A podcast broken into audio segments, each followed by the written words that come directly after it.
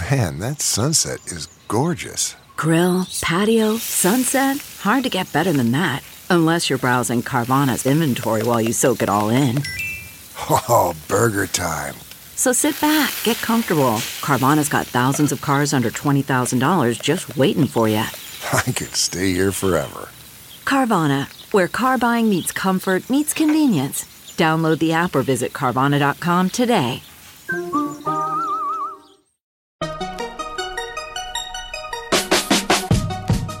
Welcome to the Techmeme Ride Home for Wednesday, October 9th, 2019. I'm Brian McCullough. Today, Twitter used your two factor credentials to sell ads against you.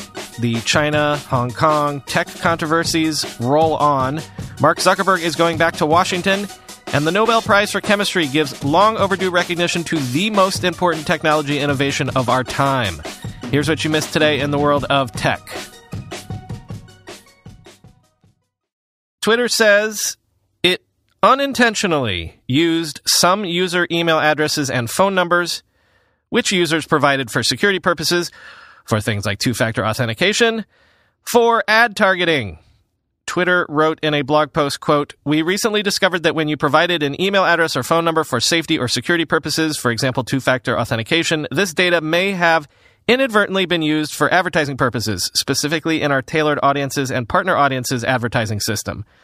We cannot say with certainty how many people were impacted by this, but in an effort to be transparent, we wanted to make everyone aware. No personal data was ever shared externally with our partners or any other third parties. As of September 17th, we have addressed the issue that allowed this to occur and are no longer using phone numbers or email addresses collected for safety or security purposes for advertising. End quote.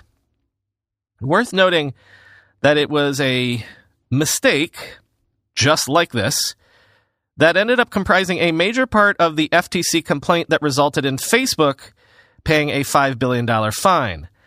And as Tony Romm points out in the Washington Post, Twitter has priors with the FTC. Quote, Adding to Twitter's potential troubles, the company finalized an agreement with the FTC in 2011 that alleged the company failed to protect users from security threats.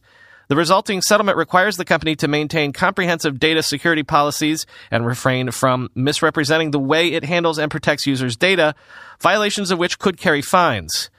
Quote, given that Facebook got dinged for this exact practice, I think it likely meets the threshold of material omission or even deception under Section 5 on its own, said Ashkan Soltani, a former chief technologist at the FTC, citing the portion of law that prohibits unfair or deceptive acts and practices. Quote, that's further compounded by the fact that Twitter is also under order already by the FTC, end quote. So again, remember that app that was taken down from the App Store, which let people in Hong Kong keep track of protests and police actions, which was later reinstated by Apple. Well, it continues to be an issue. Chinese state media has warned Apple, saying that Apple's approval of the app made Apple into a quote, accomplice in the protests. Quoting The Guardian, the headline of the People's Daily commentary carried by its official microblog on Wednesday said, quote, protecting rioters. Has Apple thought clearly about this? End quote. It went on to say, quote, allowing the poisonous app to flourish is a betrayal of the Chinese people's feelings, end quote. The HK Map Live is reportedly the most downloaded app under the travel category in the iOS App Store for Hong Kong. Without specifically naming the app, the People's Daily commentary said it allowed, quote, Hong Kong rioters to openly commit crime while openly escaping arrests, end quote. It said Apple's approval of the app made it an accomplice in the protest because it, quote, blatantly protects and endorses the rioters, end quote. It questioned what the company's intentions were. It also criticized Apple for allowing Glory to Hong Kong, an unofficial anthem frequently sung by protesters during the ongoing anti-government movement, to be available for download in the Apple Music Store. In what appears to be a threat to its access to the vast market in China, the commentary said Apple's quote, mixing of political, commercial, and illegal activities is unwise and imprudent and would only draw more turbulence, end quote, for the company, end quote. As someone on Twitter said this morning, this week has been a wake up call for all globally focused businesses. if you haven't had a China strategy before, in a different sense of how we're used to using that phrase, it's time to get one. But especially if you're a tech platform, as Peter Dahlin tweeted, quote, China is now attacking Apple Music site for allowing an unpatriotic song. Next, Spotify, YouTube, etc. will need to remove any songs not approved by the Chinese Communist Party, end quote. And the backlash against Blizzard's decision to ban a player over Hong Kong pro democracy comments continues, with some fans boycotting Blizzard's games like World of Warcraft, Overwatch, and Hearthstone, and flooding the zone with memes galore. Quoting BuzzFeed. Social media and forums like Reddit are now being taken over by pro boycott memes and promises from players that they're done with the company. Over at Blizzard's campus in Irvine, California, there's also signs that employees are not happy with Chung's punishment. There's a statue on the grounds with the phrase, Every voice matters, that has been covered with paper. Among the people boycotting Blizzard are people who've worked on their games. Mark Kern, a developer who worked as a team lead for World of Warcraft, tweeted screenshots of himself canceling his subscription, end quote. Click through to the BuzzFeed article in the show notes for a sampling of the memes. This all got started because we presume of Chinese company Tencent's 4.9% stake in Activision Blizzard. So, in a related story, according to Sensor Tower, there was a record breaking game launch recently Tencent's Call of Duty Mobile, which had 100 million downloads in its first week of release, breaking the prior record of 26 million set by PlayerUnknown's Battlegrounds. Quote, this is by far the largest mobile game launch in history in terms of the player base that's been built in the first week, said Randy Nelson, head of mobile insights at Sensor Tower. Call of Duty Mobile was launched by its publisher, Activision Blizzard, on October 1st, and Sensor Tower said the numbers reflected worldwide unique downloads across Apple's App Store and Google Play in the period since, end quote. Sensor Tower also says that Call of Duty Mobile has thus far generated 17.7 million in revenue in its first week. Ming Chi Kuo pours more fuel on the rumor fire surrounding a new iPhone SE2 that Kuo himself got started. He says we're likely to see Apple launch the new cheaper iPhones in Q1 of next year alongside brand new iPad models. But also, he's adding his weight to rumors that we'll see an Apple AR headset in Q2 of next year as well, quoting 9 to 5 Mac. The purported augmented reality headset release schedule lines up with numerous code findings in iOS 13 and Kuo's own report from March. However, Apple's exact plans for stereo AR remain murky. The design of the headset is unknown. Is it more like glasses or more like gaming AR helmet? Kuo says Apple will partner with third party brands to release the first headsets, whatever that means. The device would mainly be driven by the CPU, GPU, and network connectivity of a wirelessly connected iPhone, end quote. So wait a minute. Apple's going to let others create the hardware. I do get that having an iPhone would likely be key to the experience, but Apple didn't partner with anyone to make the watch. Seems very un Apple, very odd to me.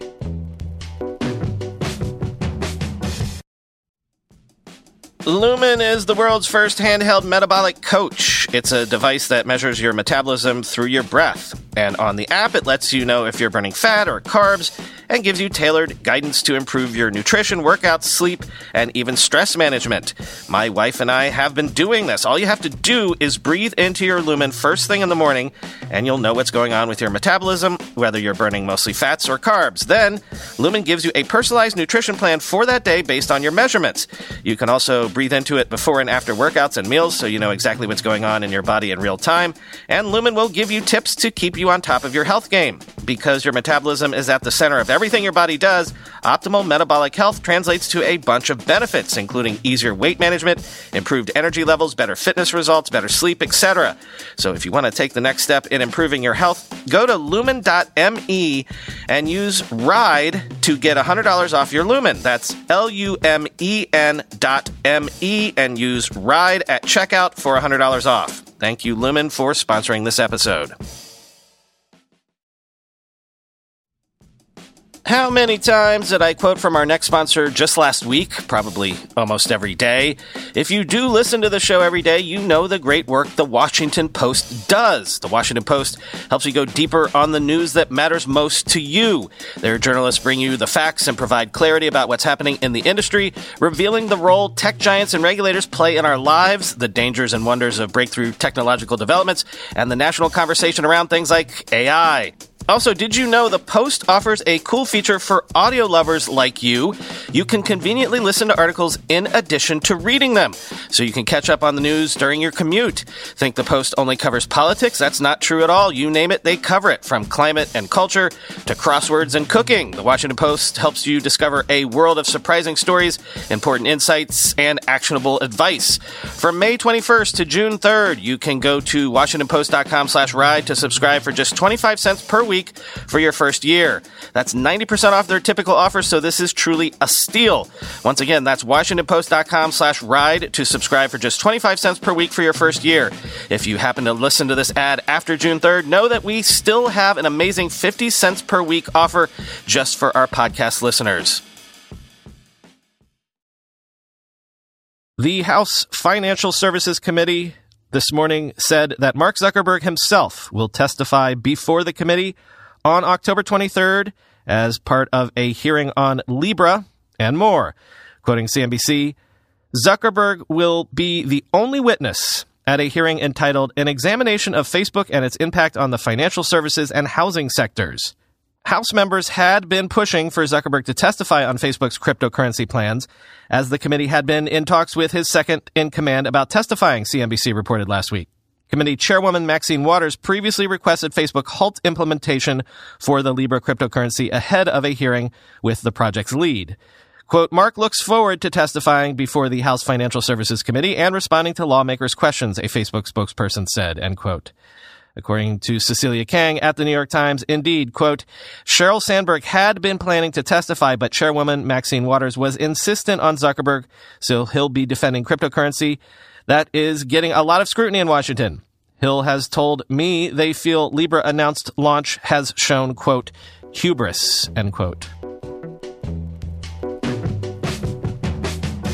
Once again, our year of the unicorn IPO might be stumbling across the finish line. Postmates, which had planned to go public this year, has recently told advisors it is delaying its IPO due to market conditions. Now, the whispers have been that any IPO filing by Postmates was just part of a sort of dual path to exit, where the IPO is designed to also maybe shake loose any interest from a larger acquirer out there. But in Recode, Teddy Schleifer sums up the overall mood that the Postmates situation is merely a symptom of. Quote, as the end of the year approaches, a gloom is enveloping Silicon Valley and it's making for unusual shows of contrition, internal debates in boardrooms, and insurgent attempts to change the Wall Street system that keeps delivering bad news to Silicon Valley. Tech's highest profile startups have largely bombed on the stock market since they went public this year. The value of Lyft has been cut in half. Its rival Uber is down over 25%. Slack and Peloton are trading well below their IPO prices. And of course, WeWork's ambitions crashed into reality when public investors balked at the company's price tag, leading the company to pull its IPO altogether rather than post its own gnarly red ink. Postmates CEO Bastian Lehmann said on Friday at a startup conference that the company was closely watching the macroeconomy and indicated that other startups had caused them to second guess their timing. Quote, the reality is that we will IPO when we believe we find the right time for the business and the right time in the markets. And if you look at the markets right now, they are, I believe, a little choppy, he said.